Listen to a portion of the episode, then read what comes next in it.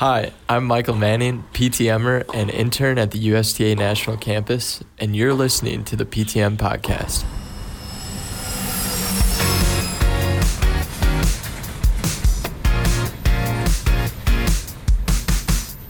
Hi, and welcome to episode 24 of the PTM Podcast, powered by Racket Sports U. I'm your host, Chris Michalowski, a PTMer known as Coach Mick, broadcasting right here from warm and sunny Orlando, Florida. Well, since I used the analogy in episode 23 that a coach is a vehicle that gets a person from one place to another, I'm going to attempt to come up with three different vehicles that apply to coaching in the next three episodes. So, in this episode, the first vehicle, if you heard in the intro there, was the Amtrak train, which could be associated with the command style. But first, let me take you back to a moment I experienced not too long ago. It's story time with Coach Mick.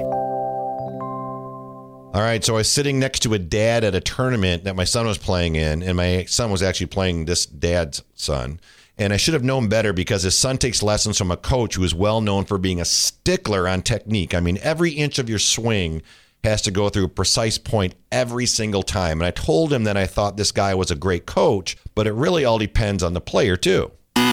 All right, so there was mistake number one. And it's tough to take the cookie cutter approach with every player, and I gave him the example of my son, which I'll explain later in this episode. I also said if you take a look at the top 10 players in the world, mistake number two, as I told you in episode five, that they all have different forehands, but they have the same common denominators, which is the key. And then he went on and on and on about why this guy was the one and only coach. He was the best, and everybody should be taking lessons from him. I mean, he was the coach of all coaches, the pro of all pros. So I better get on board. And this coach's way was the only way and the best way if anybody wanted to be successful. So I did it again. I knew I should have kept my mouth shut. And his son even invited my son to join him for a week at this guy's camp. And he said to him, You better prepare to get yelled at the first few days until you straighten up and get in line with how he wants you to hit the ball, which leads us into today's quick tip.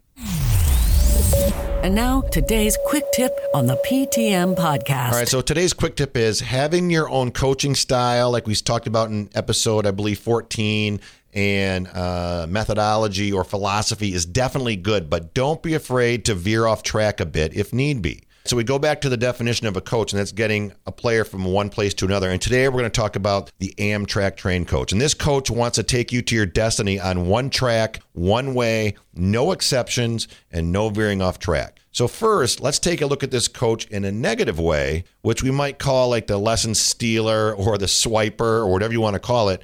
But the my way is the best way. So this is the person who hangs around the tournaments and matches, waiting to take advantage of a vulnerable player and parent, swooping up player after player and, and parent after parent. Oh, there's another one. Oh, I can get him too. Oh, yeah, I can get her. As a player is playing the match, this person is sitting down next to the parent, telling the parent how his or her way can change their child's game around. It's the best way, and what they're doing now does not make any sense. And they usually promise they can take this player to a specific destination in a very short amount of time. Like, oh, I can get that serve going in a week or two. If your kid worked with me, it'd be a big difference. And as a pro of a player, I've experienced this, and maybe you have too, uh, that uncomfortable feeling when another pro is giving your student advice as you see them listening intently right after they come off the court. Another example is on court. Now, this may be a different pro, but this pro has specific patterns that must be followed to a T, and the students are not allowed to veer off track at all in matches, and the tactics must be followed based on maybe how the player is receiving the ball or where they are on the court and so forth. And this coach has specific patterns of play that are usually based on percentage tennis. So if if allowed, you better have a good reason for breaking the pattern when the point is over. And saying, "Well, I won the point, didn't I?" usually is not going to be the best answer. I mean, I've even heard that before. And this coach will usually back up their style with all of the players that they've coached who were successful, forgetting about all the other ones who are not. So is this really bad though? Except for the stealer part, what good can come out of coaching this way?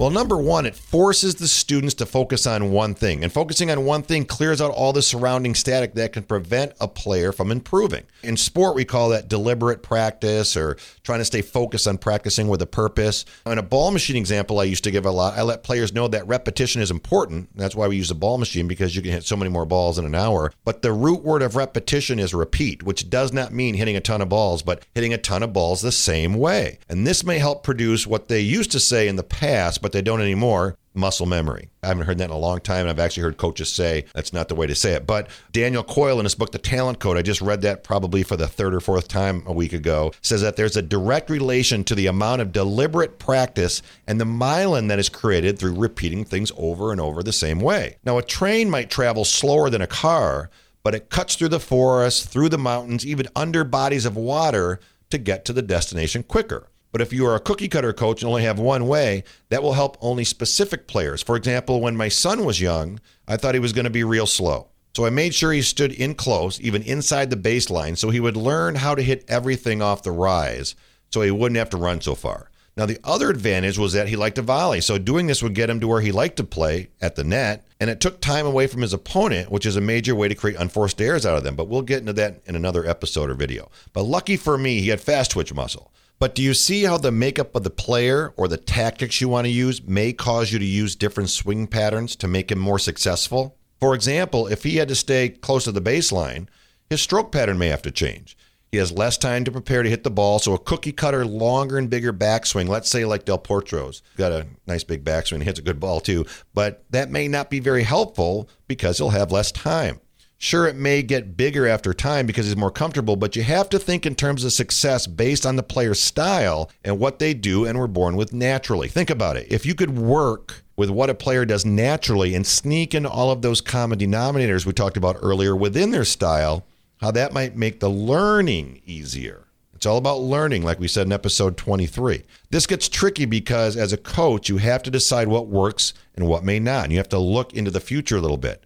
So in the last episode, John Wooden even said to his players, I'm going to treat each one of you differently. He said this because he knew they all learn differently, and the focus to bring out the best in each player would probably have to be different. But couldn't this be said for technical and tactical aspects of tennis too, based on the player's natural style? Going back to the Amtrak train, this coach may have a list of players who are successful, but it could have been bigger, maybe, if he or she coached based on the player's abilities and the style that fits them best. Sounds like a lot of work, but what do you think? So, bottom line, having a solid coaching style and teaching philosophy is a sign of a good coach, and a lot of positives come out of sticking to the plan. But don't be afraid to make a few adjustments along the way. Well, that wraps it up for episode 24 of the PTM podcast. I hope you enjoyed today's episode. And remember, if you are set in your ways, be willing to make the proper changes necessary to benefit your players. Well, are you interested in a career in tennis or know someone who is? Or maybe you want to start a PTM program in your own area. Either way, go to ptmprograms.com and RSU will get you started. And don't forget, there's a huge need for quality coaches, and RSU wants to meet you right where you're at and help you reach your destination in the racket sports industry. And as always, if you know someone who may benefit from the podcast, please share it with them and thank you in advance for your support.